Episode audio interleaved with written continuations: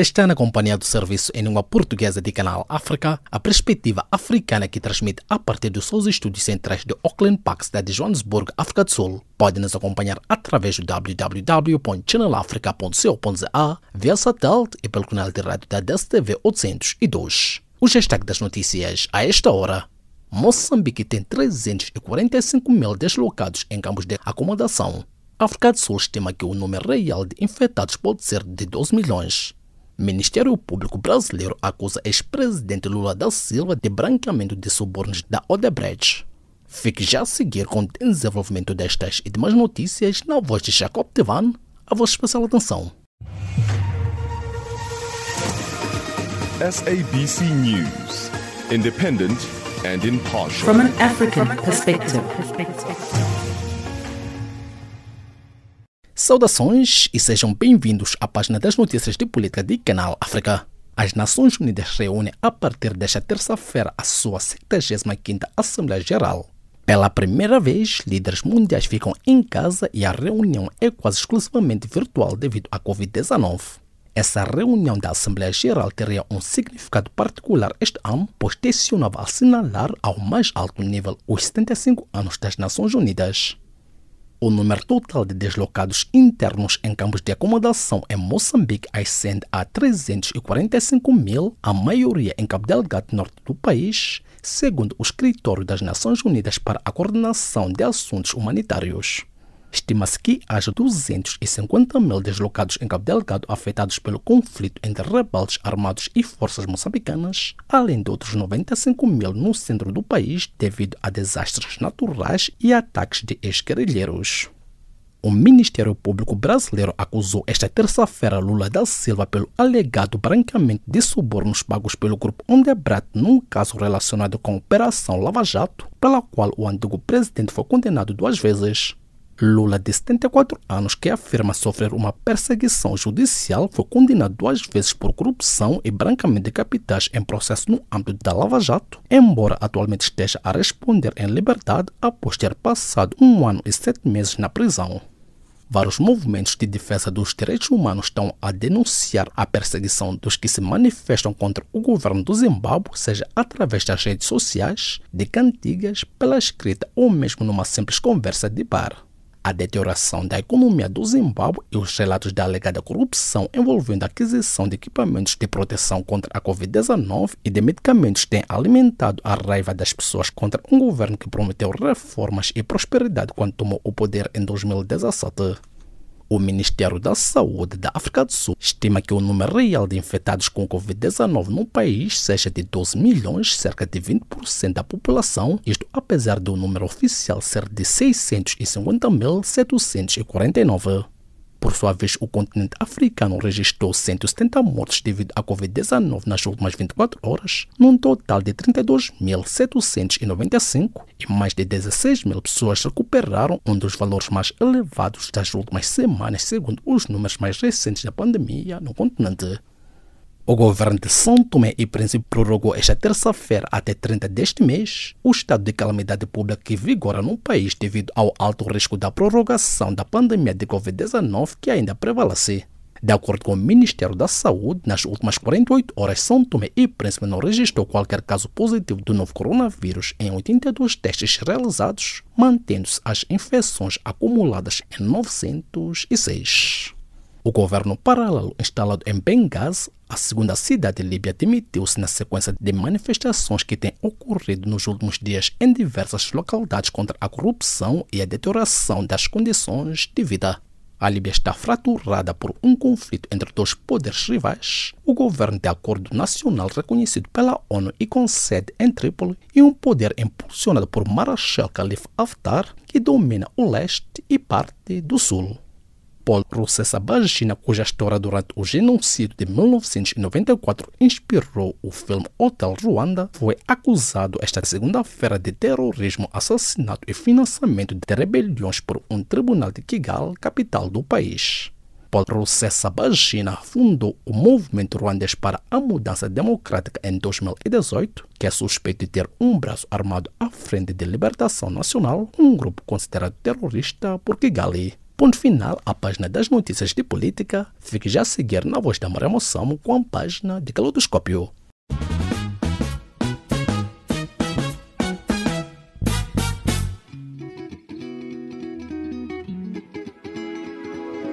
Caleidoscópio africano.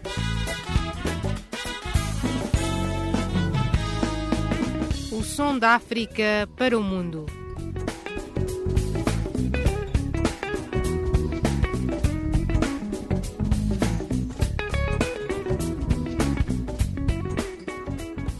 Caleidoscópio africano.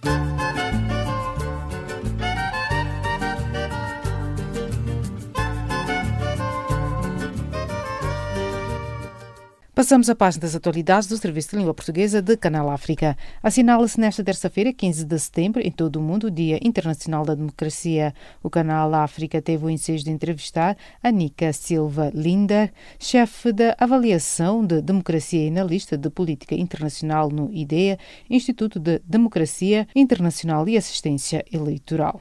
Hoy es el Día Internacional de Democracia, es el día 15 de septiembre Este día es un día pasado por Naciones Unidas, es una resolución que pasó la Asamblea General de Naciones Unidas en 2007, promoviendo la democracia y promoviendo que los gobiernos alrededor del mundo fortalezcan y consoliden sus democracias.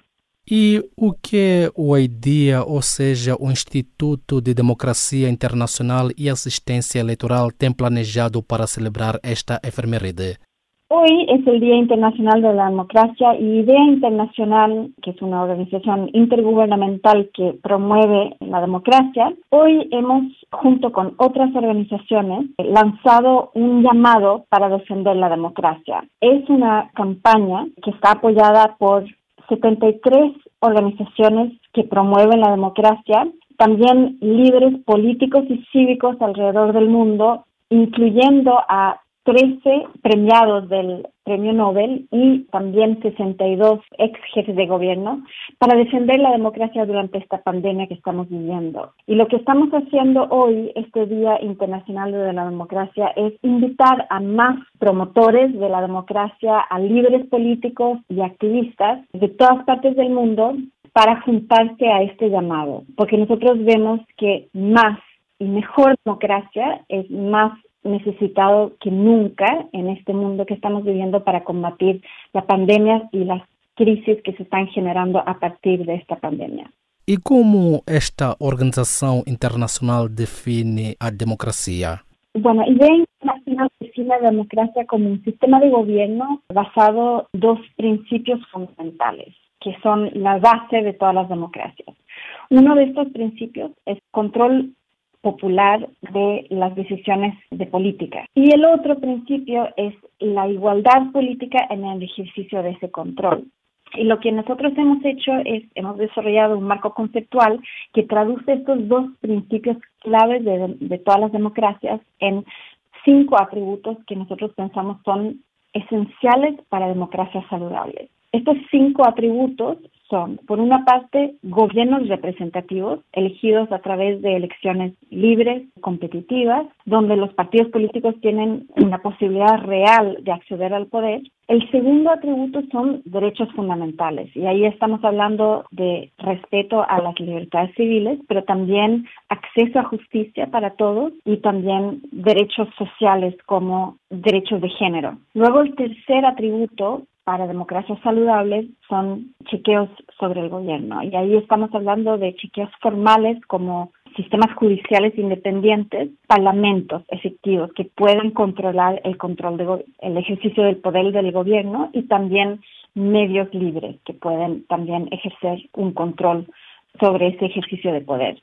También pensamos que el cuarto atributo es una administración imparcial, que es libre de corrupción, pero que también implementa las reglas y las leyes de una manera predecible. Y el quinto atributo es participación ciudadana, el hecho que los ciudadanos y la gente participen en el proceso político a través de las elecciones a nivel nacional, pero también a través de la sociedad civil.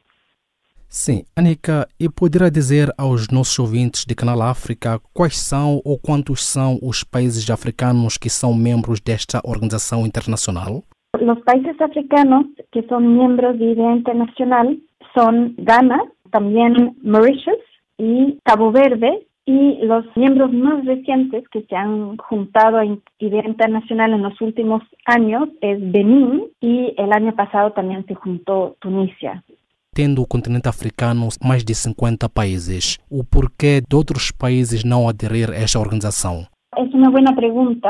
Nosotros obviamente estamos siempre buscando a nuevos Estados miembros el criterio para ser miembro de IDEA Internacional es cumplir con requisitos básicos de eh, gobiernos democráticos. Y el hecho de que dos países africanos se han juntado a IDEA en los últimos años ya es una marca de que la democracia va avanzando en África. Pero también lo que vemos es que África es una de las regiones con menos proporción de democracias en comparación con otras regiones del mundo. De los 50 países africanos que nosotros medimos en nuestros índices de democracia, 20 son democracias. Es una proporción menor a lo que vemos en las otras regiones del mundo. Em pleno século XXI e olhando para a globalização, quais são os maiores obstáculos ou então desafios que afetam a democracia mundial? Hay varios retos. Obviamente la pandemia que estamos viviendo en este momento con COVID-19 es un enorme reto para la democracia, pero es un reto nuevo. Pero en este momento es uno de los retos principales que el mundo está enfrentando y también que la democracia está enfrentando, porque vemos que muchas de las medidas que se han tomado para combatir el virus afectan la calidad de la democracia y limitan los derechos democráticos. Entonces yo diría que la pandemia es un gran reto que está enfrentando la democracia hoy en día. Pero antes de que surgiera la pandemia, vemos también que hay otros aspectos que han planteado retos a la democracia. No voy a mencionar todos, pero voy a mencionar algunos. Uno es los altos niveles de corrupción que vemos. Una gran parte de los países del mundo, 37% de los países del mundo tienen altos niveles de corrupción y un porcentaje bastante grande de estos países son democracias, pero también vemos altos niveles de corrupción y más altos en países que no son democráticos. Entonces, altos niveles de corrupción disminuye la confianza en la democracia, disminuye la confianza que tienen los ciudadanos en la democracia. Entonces yo diría que altos niveles de corrupción es un reto muy grande para las democracias. También si miramos en el tiempo, los, las cuatro últimas décadas, desde 1975, los niveles de corrupción globales casi no han cambiado, no han mejorado, si miramos el promedio global. Así que definitivamente la corrupción es un aspecto importante que hay que tratar para mejorar la calidad de las democracias. Hay otros retos también que vemos. Uno de los retos, eh, la dificultad de construir instituciones democráticas estables, eficientes, eficaces en nuevas democracias. Entonces, vemos una debilidad en las democracias nuevas, tienen dificultad en consolidarse. Puede ser por conflicto, también puede ser por sociedades civiles débiles y ahí también otro reto importante es, en los últimos años vemos que el espacio cívico a través del mundo se ha ido debilitando y el espacio cívico es muy importante para lograr democracias saludables. Entonces, sin espacios cívicos fuertes, vibrantes y que permiten una variedad de voces críticas, la democracia se ve afectada. Que mensagem deixa para os países africanos, especialmente que ainda enfrentam graves desafios democráticos? Lo que yo diría es no abandonar la democracia. La democracia tiene sus retos, pero la democracia es mejor que la falta de democracia. Entonces, mi llamado es seguir luchando para lograr mejores democracias, pero no mirar hacia alternativas no democráticas, porque yo creo y nosotros pensamos en nivel internacional que solo democracia llevar al mundo al desarrollo sostenible. El otro mensaje clave que yo diría es luchar contra la corrupción. Palavras de Anica Silva Linda, chefe da Avaliação da Democracia e analista de política internacional no IDEA, Instituto de Democracia Internacional e Assistência Eleitoral, falando-vos a partir da Suécia. O prazo dado pela Comunidade Internacional dos Estados da África Ocidental, CDA, ao Mali, para a nomeação de um presidente de transição termina esta terça-feira, assim como o embargo ao comércio e as transações financeiras com o país. Jacob Tivano reporta. O prazo dado pela Comunidade Econômica dos Estados da África Ocidental, CDA, ao Mali para a nomeação de um presidente de transição termina esta terça-feira, assim como o embargo ao comércio e as transações financeiras com o país uma cimeira que reuniu o chefe dos Estados-membros da organização regional em 7 de setembro último, o presidente da comissão da CDAO, Jean-Claude Pro, afirmou que o presidente da transição e o primeiro-ministro da transição devem ser designados o mais tardar até 15 de setembro. No comunicado da Cimeira, Jean-Claude Brou acrescentou que a conferência manteve as decisões sobre as sanções adotadas contra o Mali, em particular quanto a trocas financeiras e comerciais e o encerramento de fronteiras. As sanções foram adotadas após um golpe realizado por militares em 18 de agosto, último que derrubou o então presidente Ibrahim Boubacar Keita, tendo a liderança do país sido assumida por uma junta militar que se autodesignou Comitê Nacional para a Salvação do Povo. No domingo último, a oposição maliana, através do movimento M5-RFP, distanciou-se de um plano de transição acordado no sábado por militares e várias forças políticas. O roteiro de transição política do Mali, com uma duração proposta de 18 meses, começa com a nomeação de um presidente interino e vice-presidente por um conselho eleito, mas deixa em aberto a possibilidade de serem os militares a dirigir o período de transição. O chefe da junta militar do Mali, o coronel Assim Goita, prometeu sábado último instituir um governo para restaurar o poder civil num prazo de 18 meses após a adoção de uma carta de transição.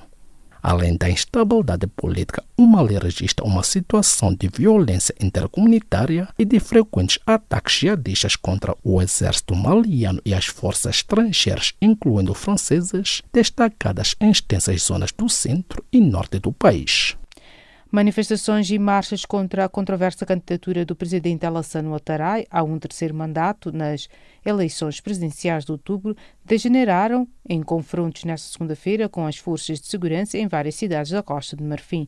Dr. Constantino Zeferino, académico e analista político angolano, fez a seguinte análise.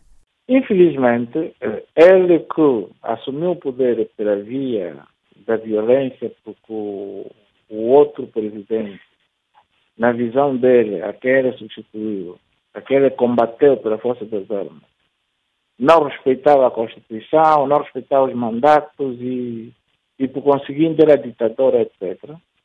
Ainda está em vida e ele, de uma forma ostensiva e até irresponsável, contra todas as expectativas nacionais e internacionais, terminou o mandato, uh, governou o país, não resolveu, de facto, os problemas da Côte d'Ivoire.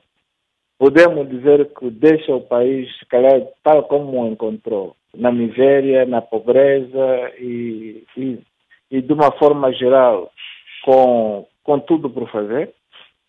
E quando toda a gente esperava que terminou o mandato iria ter eleições livres, justas e democráticas, que ele torna-se candidatar-se de novo para um mandato que é anticonstitucional.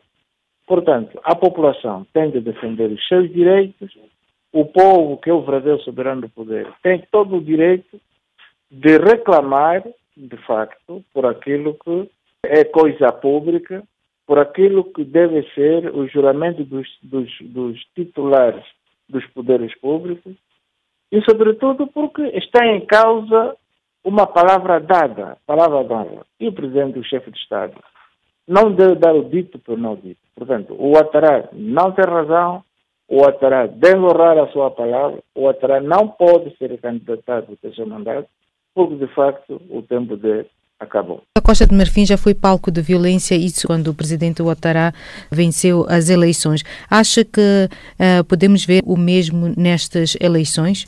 Eu acredito que se o presidente Ouattara não aprender com o seu predecessor, que é o Laurent Gbagbo, ele corre exatamente os mesmos riscos também de uma sublevação popular, de ser demitido pela vontade popular e pior, pior cenário é que o país pode de facto voltar outra vez à guerra civil, o que seria mau. Portanto, ele deve pôr mão na consciência, retirar a sua recandidatura e honrar a sua palavra. Sim, sim, doutor. Pode a comunidade internacional interferir? Com certeza, a comunidade internacional deve ajudar os irmãos da, da Costa do Marfim, no sentido de obrigar o presidente eh, Ouattara a, a, cumprir tão somente a, o seu juramento, tão somente aquilo que são os ditames da Constituição da Costa do Marfim. Portanto, a lei, portanto, a Constituição prevê o exercício de dois mandatos e o presidente a cumprir os dois mandatos. Uh, fim dos quais, seja quais forem os resultados que ele tenha obtido no exercício do seu mandato, ele já não tem legitimidade nem legalidade para se autoproclamar de novo chefe de Estado. Portanto, uh, a chefia, o poder emana do povo. E o povo já disse que ele terminou o seu mandato. Datamizável. Portanto, ele deve pegar na sua palavra de ordem, naquilo que a Constituição diz, e cumprir. É uma questão de cumprimento da lei. Então, não se trata do mundo ajudar ou não ajudar. O mundo, de fato, deve exigir para a do Marfim o rigoroso cumprimento da Constituição. A Constituição permite dois mandatos presidenciais. Por que da insistência do presidente Alassane Ouattara eh, em concorrer para as próximas eleições? Infelizmente, se é jornalista, este é o nosso continente africano. Porque uma atitude igual no, nos Estados Unidos, por exemplo, é impensável. Numa Europa não faz sentido. Em alguma Europa democrática, não me estou a falar a Bielorrússia, por exemplo. Estamos a falar da, de uma Europa civilizada, democrática, Estado de Direito. Não é possível a, a, a Constituição enunciar um princípio e o líder pisotear a Constituição e autoproclamar-se presidente. Este é um pouco a panagem daquilo que é o continente africano. É por causa de, dessas e outras situações que o mundo diz que a África ainda não acordou para as democracias, que a África está na cauda do desenvolvimento humano. Infelizmente, somos notícias eh, por piores situações, exatamente porque temos governantes dessa estirpe, temos sido submetidos a uma administração e a politiquices de pessoas que pouco percebem do que é democracia, do que é liberdade, do que é o Estado de Direito, de modo que o Atará, de facto, tem e deve deixar o poder. Sim, sim, doutor. E por último, que cenário podemos esperar eh, daqui por diante, vendo que o presidente Ouattara insiste em concorrer a estas eleições? Há aqui apenas dois cenários possíveis. Ou o presidente, de facto, a tempo e horas, desiste da sua ganância, da sua ambição de se recandidatar para um terceiro mandato e o país volta à normalidade constitucional, ou ele vai ter que enfrentar a ira da população do povo e, em certo modo, vai, vai ficar isolado dos apoios internacionais, normalmente da União Europeia e Estados Unidos da América, e se continuar a pensar que pode ir a terceiro mandato. Portanto, o poder não é uma questão de querer de per si. É necessário, o poder é algo que emana da vontade soberana do povo. O povo não o quer para o poder, ele não tem outra solução senão deixar o poder. Portanto, ele deve deixar o poder, como fazer ele doit quitter le pouvoir. Portanto, ele deve deixar o poder, partir para a sua vida e deixar o soberano povo, o, dono do poder, que é o soberano, que é o povo, decidir sobre o seu destino, decidir sobre a sua vida, para que a Constituição e a lei sejam, de facto, cumpridas, a bem do povo da costa marfinense, a bem da democracia, a bem da África, a bem da liberdade, a bem do Estado de Direito. Portanto, o Atará deve efetivamente refletir, repensar o seu posicionamento e evitar essa apetência para um poder que, não sendo uma herança para o Atará, o poder nas democracias emana da vontade soberana do povo. Dr. Constantino Zeferino, académico e analista político angolano, falando ao Canal África a partir da capital angolana, Luanda.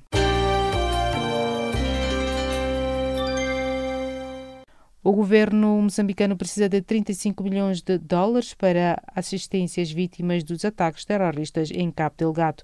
Deste montante já foram angariados 20 milhões de dólares, correspondentes a 58% do valor total. Os titulares dos órgãos de Estado moçambicanos dizem-se preocupados com a suposta violação dos direitos humanos denunciada pela Amnistia Internacional, praticadas pelas forças de defesa e segurança na província de Cabo Delgado. Elísio Chadraca, a partir de Maputo, tem mais detalhes.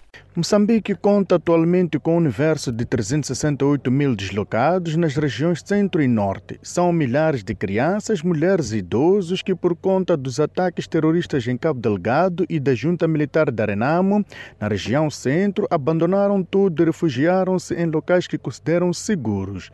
Nesses locais falta um pouco de tudo, desde água, comida, acomodação, para um número que tende a crescer, sendo que 19.200 pessoas, o correspondente já 2.900 413 famílias já estão nos centros de acolhimento, segundo disse Ana Cristina, diretora nacional do Centro Nacional de Operativo de Emergência. Estamos neste momento com cerca de, centro, eh, de 13 centros de acomodação eh, a nível da, da, do, do país e estamos com cerca de 368 mil pessoas eh, deslocadas a nível dos diferentes centros. Podemos dizer que nós contamos com cerca de 73 mil famílias, estas famílias que se encontram em diferentes centros de, de reassentamento sem se entrar em detalhes sobre assistência aos deslocados no centro do país, de maio a julho foram apoiados mais de 712 mil pessoas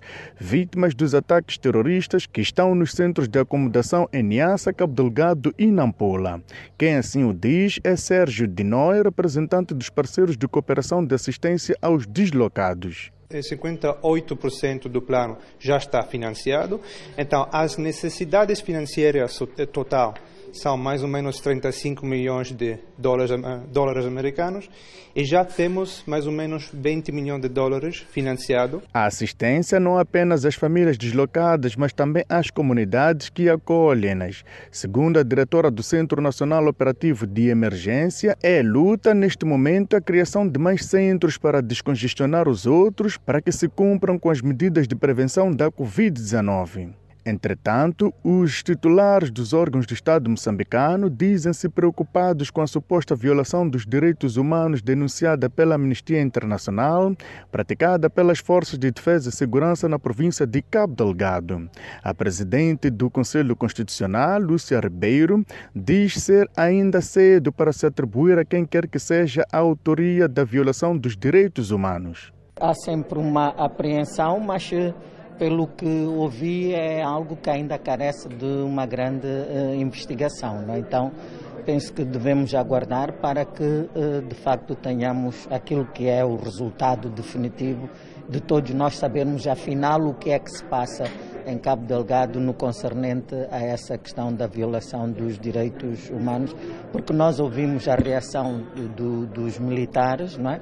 Então estamos todos, uh, aguardamos todos ansiosos por uma, uh, por uma explicação, não é? Mas de facto, neste momento não podemos atribuir a, a, a ninguém a, o que está a acontecer, justamente porque estamos a, aguardar essa investigação que os próprios militares disseram que estavam abertos para que a investigação se fizesse. A Ordem dos Advogados já desencadeou uma investigação no terreno, mas as condições no Teatro Operacional Norte não são favoráveis, de acordo com Pedro Macaringue, porta-voz da Ordem dos Advogados de Moçambique.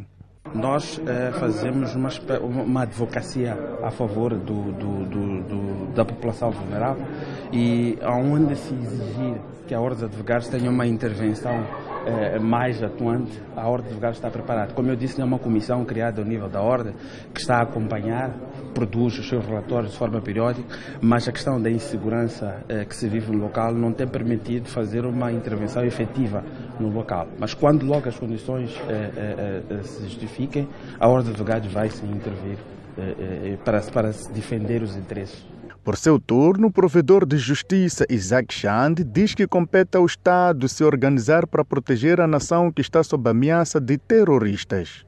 Todos nós queremos que este país muito rapidamente volte para a situação de paz. para que nós possamos desenvolver o país.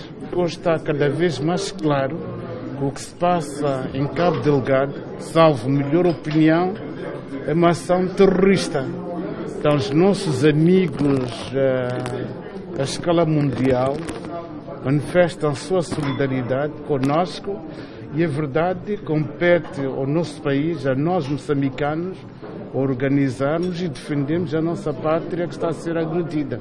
Estes debates surgem numa altura em que o presidente da Renamo, Ossuf Momadi, reiterou a sua disponibilidade para dialogar com o líder da junta militar da Renamo, Mariano Nhongo, com vista a pôr fim aos ataques armados deste grupo nas províncias de Sofala e Manica. De Maputo para o Canal África, Elísio Shadrach. A Polícia Judiciária da Guiné-Bissau prendeu o diretor-geral dos Serviços de Migração Estrangeira e Fronteiras, Alassane Diallo, no caso de alegado envolvimento no desaparecimento de cocaína. Sobre o assunto, o Ministro do Interior avisa que qualquer responsável dos diferentes serviços apanhados em práticas proibidas terá de arcar as suas consequências. Casimiro Cajucão, reporta. O coronel Alassana Diallo, diretor-geral dos Serviços de Imigração, Estrangeiros e Fronteiras, acabou por ser detido pelos agentes da Polícia Judiciária após algumas horas de audição num caso de desaparecimento de 83 cápsulas de cocaína que a polícia apreendeu na posse de um cidadão luso-guineense que se preparava para viajar para Lisboa. Na sequência desta detenção, o Ministério do Interior suspendeu de funções o diretor-geral dos Serviços de Imigração e Fronteiras. Segundo um despacho do Ministério do Interior, justifica a medida tendo em conta a dinâmica que se pretende imprimir na Direção-Geral de Imigração e Fronteiras. A fonte da Polícia Judiciária precisou que os agentes destacados no Aeroporto Internacional Osvaldo Vieira apreenderam as cápsulas e detiveram o suspeito, mas horas depois, um contingente da Guarda Nacional ordenou a libertação do homem e levaram consigo as 83 cápsulas que testes comprovaram ser cocaína pura. O caso remonta ao mês de março. A Polícia Judiciária acredita que as cápsulas recuperadas das mãos da Guarda Nacional foram adulteradas. As investigações da Polícia Judiciária revelaram que a ordem de libertação e de apreensão das cápsulas teria partido de Alassana Diallo, na altura comandante da Divisão de Investigação Criminal da Guarda Nacional, refere a fonte policial. Alassana Diallo será hoje presente ao juiz de instrução criminal para a validação ou não da sua prisão preventiva. Entretanto, o ministro do Interior, Boche Kandé, anunciou esta segunda-feira tolerância zero a qualquer pessoal do seu ministério envolvido nas práticas de crime. Durante uma reunião com os diretores de diferentes serviços e departamentos afetos ao Ministério do Interior, Boche Kandé advertiu que qualquer pessoal do seu ministério indicado como suspeito ou colaborador de prática de qualquer crime terá que responder à justiça. O Ministério do Interior sempre está preocupado, sempre está firme tudo aquilo que faz parte de crime na Guiné-Bissau e tolerância zero, Ministério do Interior na combate dia e noite 24 sobre 24 horas para combater tudo que é ligado com o crime. Tolerância zero no Ministério do Interior. Qualquer um de nós que faz parte de colaborar, que coisa que é normal que o mundo condena, o ministro não toma medida na mesma hora e para responder que alguém que é responsável na atos que não fazia condena. Recentemente, o secretário-geral da ONU, António Guterres, exortou as autoridades da Guiné-Bissau a demonstrarem rapidamente o seu compromisso na luta contra o tráfico de droga, com a aplicação do plano aprovado em 2009 pelo anterior governo de Aristides Gomes. Segundo António Guterres, o atual contexto político, aliado ao prolongado estado de emergência devido à pandemia provocada pelo novo coronavírus, parece criar um ambiente propício ao reagrupamento das redes de tráfico de droga e do crime organizado e ao reinício das suas atividades. Prezado ouvinte, só se consegue proteger os teus bens se te protegeres. Usa a máscara sempre que vais à rua, desinfeta as mãos com álcool ou álcool gel e foge de aglomerações. Casimiro Cajucan, Canal África, Bissau. Estimados ouvintes, fiquem já a seguir com Jacob Tivani com a recapitulação das notícias do Política. SABC News, independent and impartial. From an African perspective. Estimado ouvinte, seja bem-vindo à recapitulação das notícias de política na voz de Jacob Divan.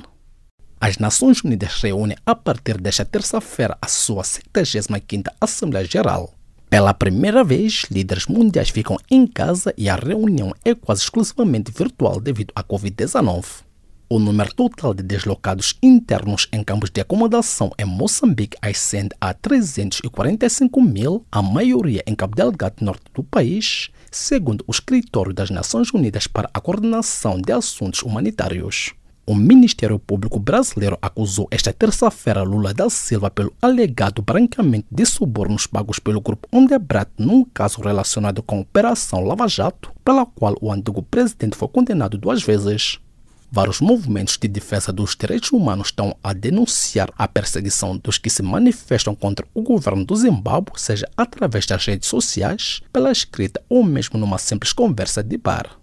O Ministério da Saúde da África do Sul estima que o número real de infectados com Covid-19 no país seja de 12 milhões, cerca de 20% da população, isto apesar do número oficial ser de 650.749. Por sua vez, o continente africano registrou 170 mortes devido à Covid-19 nas últimas 24 horas, num total de 32.795 e mais de 16 mil pessoas recuperaram um dos valores mais elevados das últimas semanas, segundo os números mais recentes da pandemia no continente. O governo de São Tomé e Príncipe prorrogou esta terça-feira até 30 deste mês o estado de calamidade pública que vigora no país devido ao alto risco da prorrogação da pandemia de Covid-19 que ainda prevalece. O governo paralelo instalado em Benghazi, a segunda cidade líbia, demitiu-se na sequência de manifestações que têm ocorrido nos últimos dias em diversas localidades contra a corrupção e a deterioração das condições de vida. Paul Rusesabagina, cuja história durante o genocídio de 1994 inspirou o filme Hotel Ruanda, foi acusado esta segunda-feira de terrorismo, assassinato e financiamento de rebeliões por um tribunal de Kigali, capital do país. Ponto final à recapitulação das notícias de política. Fique já a seguir com Maria Moçamo na continuidade da página de Calodoscópio. SABC News, independent and impartial. From an African perspective. Ainda na Guiné-Bissau, verifica-se o aumento de venda de medicamentos clandestinos e a falsificação das datas dos produtos alimentares. Yasmina Fernandes sabe mais sobre o assunto. A situação dos mercados da Guiné-Bissau são preocupantes, sobretudo no que toca à venda de produtos alimentares, entre os quais a situação da falsificação das datas dos produtos, entrada clandestina dos medicamentos através das fronteiras, entre os quais a venda de medicamentos que entram clandestinamente no país, nas farmácias. Falamos com a Associação de Bens e Consumidores, que está no mercado nos últimos anos a tentar controlar a situação da venda dos produtos alimentares Bamba Sanha. Fala a Canal África sobre esses produtos. É claro que muita gente hoje na Guiné está doente por causa do consumo de produtos de má qualidade. De qualidade, não podemos ter garantia de qualidade de vida. Portanto, é o nosso mercado temos ainda também fragilidade em termos nos pontos de entrada a nível das alfândegas e fronteiras, uh, portanto, há muita fragilidade em termos de controle, os produtos entram facilmente, uh, sem garantia de controle de qualidade, uh, sem certificados de análise, o que muitas das vezes nós consideramos produto, produtos perigosos. Mas grave de tudo, quando um produto não tem rótulo, não tem informações sobre origem e produção e inspiração uh, do produto em calor, temos produtos uh, conservados, caso concreto uh, do arroz, uh, como nós já uh, conseguimos retirar no mercado grande quantidade do, do arroz, uh, por causa de uma conservação. Então, nós podemos ver exatamente que se uh, a inspeção geral de comércio, por isso continuamos pedir aumentar o controle, reforçar seus trabalhos a nível dos armazéns, o que foi nesses armazéns de estoque, de grande quantidade de estoque, que se condicionam ao arroz, fazem a falsificação dos sacos e, e embalam arroz novamente para pôr no mercado, sem enviar. A cabeça fala da entrada dos medicamentos clandestinos via fronteira. Através de um concurso público, foram selecionadas algumas empresas para importação e distribuição de medicamentos, mas a maioria dessas empresas ganharam o concurso, não estão em condições financeiras para poder suportar e garantir a quantidade e qualidade de medicamentos para o nosso mercado. portanto, o que, que significa? Continuam ainda a decorrer aquela importação ilegal e clandestina. Portanto, há vendedores que querem ser ao mesmo tempo retalhistas e importadores, o que não ajuda a organização do setor. Por isso, é preciso reforçar o controle das fronteiras para impedir a entrada clandestina e ilegal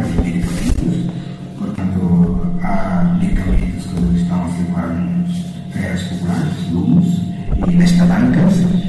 Como temos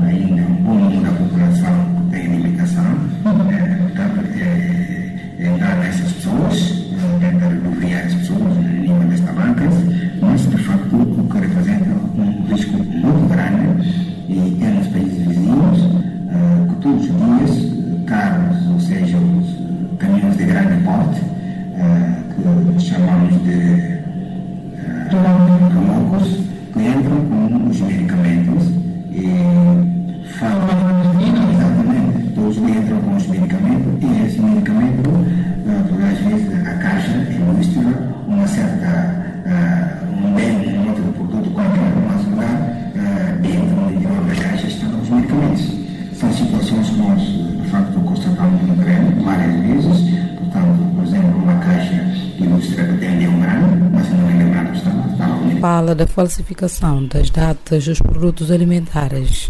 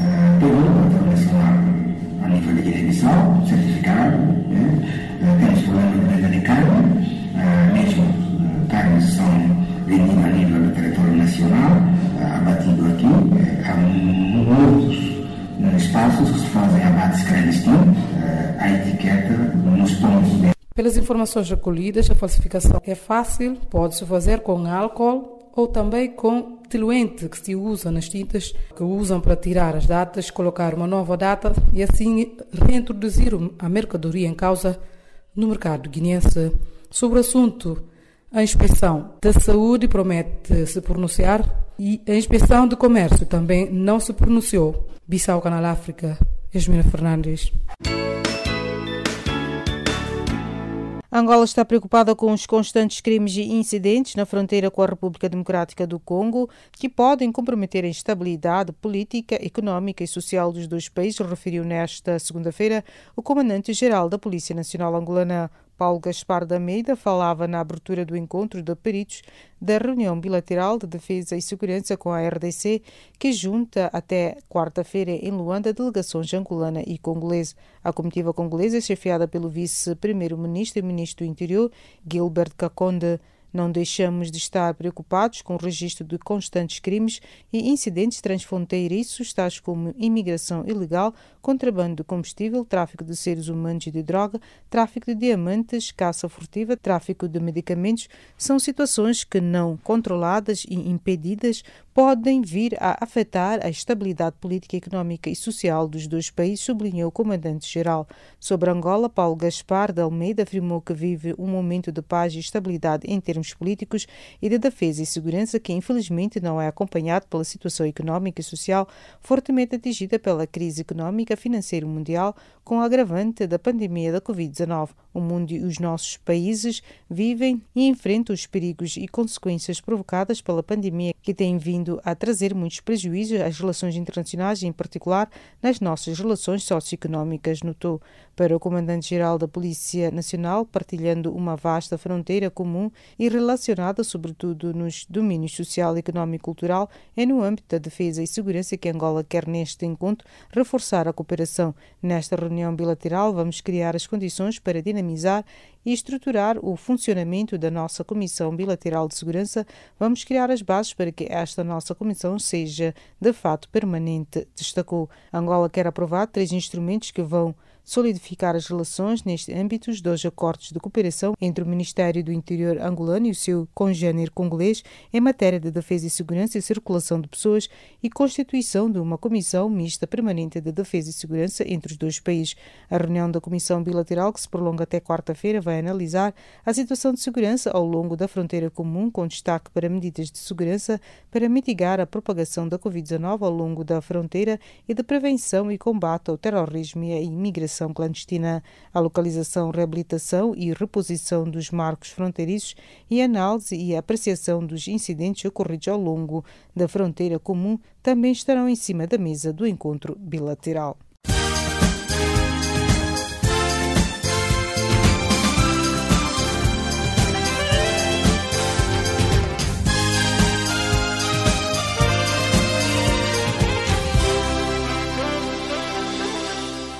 Calorosas saudações e sejam bem-vindos à página de Economia do Serviço em Língua Portuguesa de Canal África. A produção petrolífera diária na Guiné Equatorial subiu em agosto para 118 mil barris, um aumento de cerca de 11 mil barris por dia, segundo os dados divulgados pela Organização dos Países Exportadores de Petróleo, OPEP. Por sua vez, a Nigéria, líder africana na produção petrolífera, viu a sua produção diária também crescer para 1,482 milhões de barris, embora o seu crescimento tenha sido ligeiro, com cerca de mais de 2 mil barris por dia. A pandemia atingiu a procura de petróleo devido ao abrandamento econômico global, com restrições à circulação, o teletrabalho e a redução das viagens a provocarem a queda do consumo de energia. A primeira exposição de gás e energia em Moçambique, organizada pela Africa Oil and Power, será realizada a 9 e 8 de março do próximo ano. A Africa Oil and Power vai trazer investidores globais e decisores políticos no setor do petróleo e gás para a primeira exposição e conferência Moçambique Gas and Power com o tema Alavancando o Gás Natural Liquefeito, construindo um Moçambique próspero. O Banco de Desenvolvimento da Angola, BDA, e os Emirados Árabes Unidos rubricaram esta segunda-feira um acordo de cooperação com vista à facilitação na aquisição de tratores fabricados na Zona Econômica Especial em Luanda. Entre outros setores, os países cooperaram nas áreas de petróleo, gás e agricultura. A XM Energy, empresa de Isabel dos Santos e Sindica Dogolo, que detém uma participação indireta na Galp, confirmou ser alvo de inquérito por parte das autoridades holandesas relacionada com Sonangol, mas garante nada dever à petrolífera angolana. Segundo a XM, o inquérito pretende averiguar se existem relações familiares que possam ter influenciado a celebração de contratos, parcerias ou relações comerciais entre esta ou outras relacionadas com Síndica do Colo e a Sonangol, na altura em que Manuel Vicente era presidente do Conselho de Administração da Petrolífera Angolana. A maioria dos países membros do G20 registrou queda sem precedentes do produto interno bruto PIB no segundo trimestre do ano devido à pandemia, com um recuo conjunto recorde de 6,9% face ao primeiro trimestre, anunciou a Organização para a Cooperação e Desenvolvimento Econômico. De notar que ainda liderou as quedas com menos 25,2% do PIB, seguida pelo Reino Unido com menos 20,4%, México com 17,1% e África do Sul com menos 16,4%. A atividade econômica do Brasil cresceu 2,15% em julho face a junho, terceiro mês consecutivo do aumento após a forte retração registrada em março e abril devido à pandemia de Covid-19, informaram esta segunda-feira as autoridades locais. A previsão do governo brasileiro é de retração de 4,7% da economia neste ano, já organismos internacionais como o Banco Mundial e o Fundo Monetário Internacional estimam que essa retração ficará entre 8% e 9% do PIB. O índice de preço no consumidor em Cabo Verde registrou em agosto uma variação média dos últimos 12 meses de 0,9%, valor inferior a 0,1 ponto percentual ao registrado no mês anterior. Recorde que no orçamento do Estado de 2019, o governo cabo-verdiano escreveu uma previsão de inflação de janeiro a dezembro de 1,5% a 2%. A produção industrial da China registrou em agosto um crescimento homólogo de 5,6%, o valor mais alto desde dezembro passado, divulgou esta terça-feira o Gabinete Nacional de Estatística chinês. E desta, despedimos de mais uma edição da página de Economia do Serviço em Língua Portuguesa de Canal África.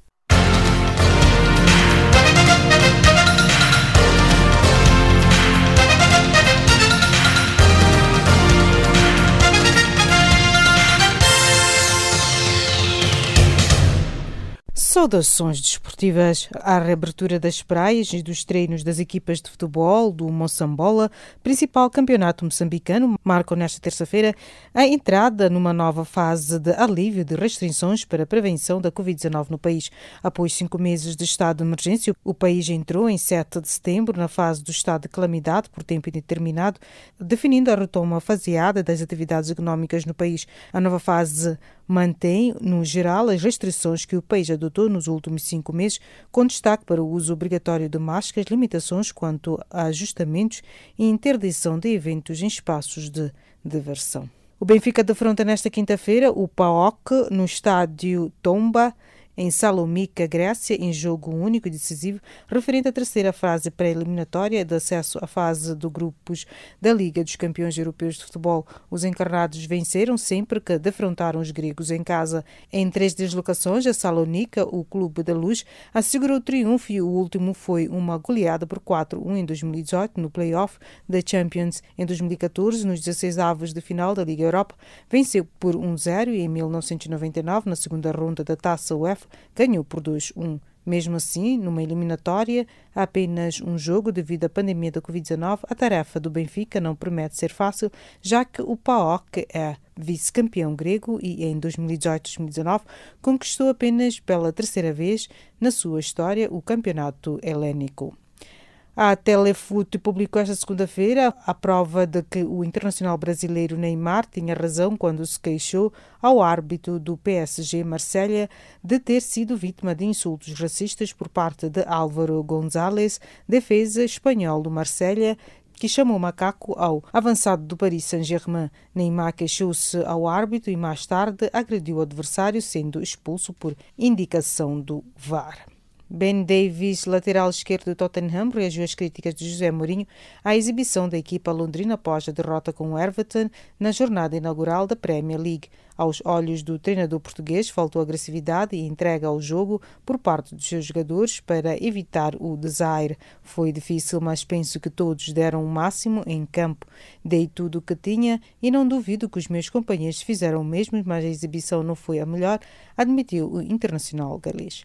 O Manchester United permanece ativo no mercado de transferências em busca de uma nova opção para a frente de ataque e Jadon Sancho é um nome que vai perdendo cada vez mais força nos planos dos responsáveis.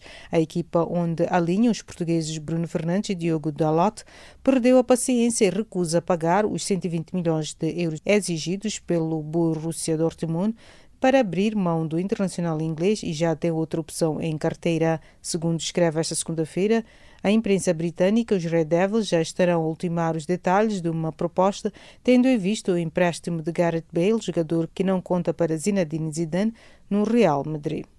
Novak Djokovic chegou esta segunda-feira à Itália para participar no Master 1000 de Roma Trata-se do regresso do Sérvio à competição após a desqualificação no US Open. É bom ter um torneio uma semana ou dez dias depois do que aconteceu. Antes de voltar à competição, tenho de superar essa memória. Foi totalmente inesperado e não intencional mas quando batemos numa bola, como eu fiz, podemos acabar por atingir alguém em coto. As regras são claras e aceito, tenho de seguir em frente e virar essa página, afirmou o líder do ranking mundial em conferência de imprensa. No entanto, Rafael Nadal falou esta segunda-feira sobre a atitude de Novak Djokovic, que editou a desqualificação do sérvio nos oitavos de final do US Open por atingir uma juiz de linha com uma bola na zona da garganta. São coisas que não devem ser feitas. É importante controlar os nervos em porque se isso não acontecer, podemos ter um momento de azar, como aconteceu com ele, referiu o espanhol, que se encontra em Itália para participar no Master 1000 de Roma. Obviamente que Djokovic não queria acertar em ninguém, ressaltou. E desta colocamos o ponto final à página desportiva do Serviço de Língua Portuguesa do Canal África.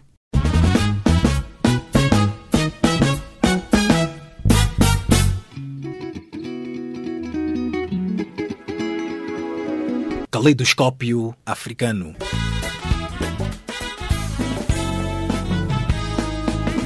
Som da África para o mundo.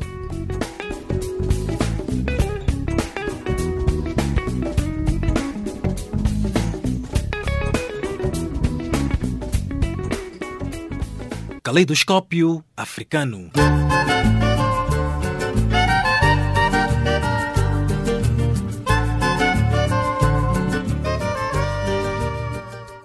Estimados ouvintes, chegamos ao fim da presente edição. Edição esta que chegou a cargo de Jacob Tivani, Maria Mansão e nos cuidados técnicos de Adrian Kenny. Em nome desta vasta equipe, os nossos agradecimentos e continuação de uma boa noite.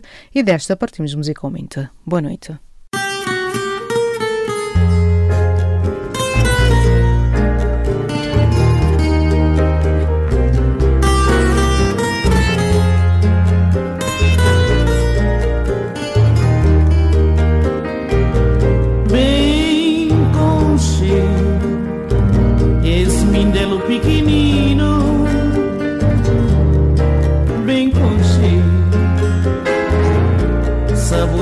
Nos pega bem contigo esse paraíso de cretil que nos poeta canta com amor. Nasces verso imortal criou quem cá conche minde cá conche cabo verde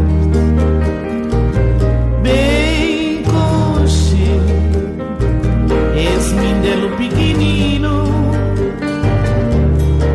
Bem conchego Sabura de nos terra Bem conchego Esse paraíso de creteu Que nos poeta canta com amor. Nasces verso imortal criou Quem cá conchego inteiro aconchego Cabo Verde Bem desfruta amor a beça Esse povo franco sem igual. Li nunca tem riqueza. Nunca tem ouro Nunca tem diamante. Mas não tem esse paz de Deus. Que no mundo tem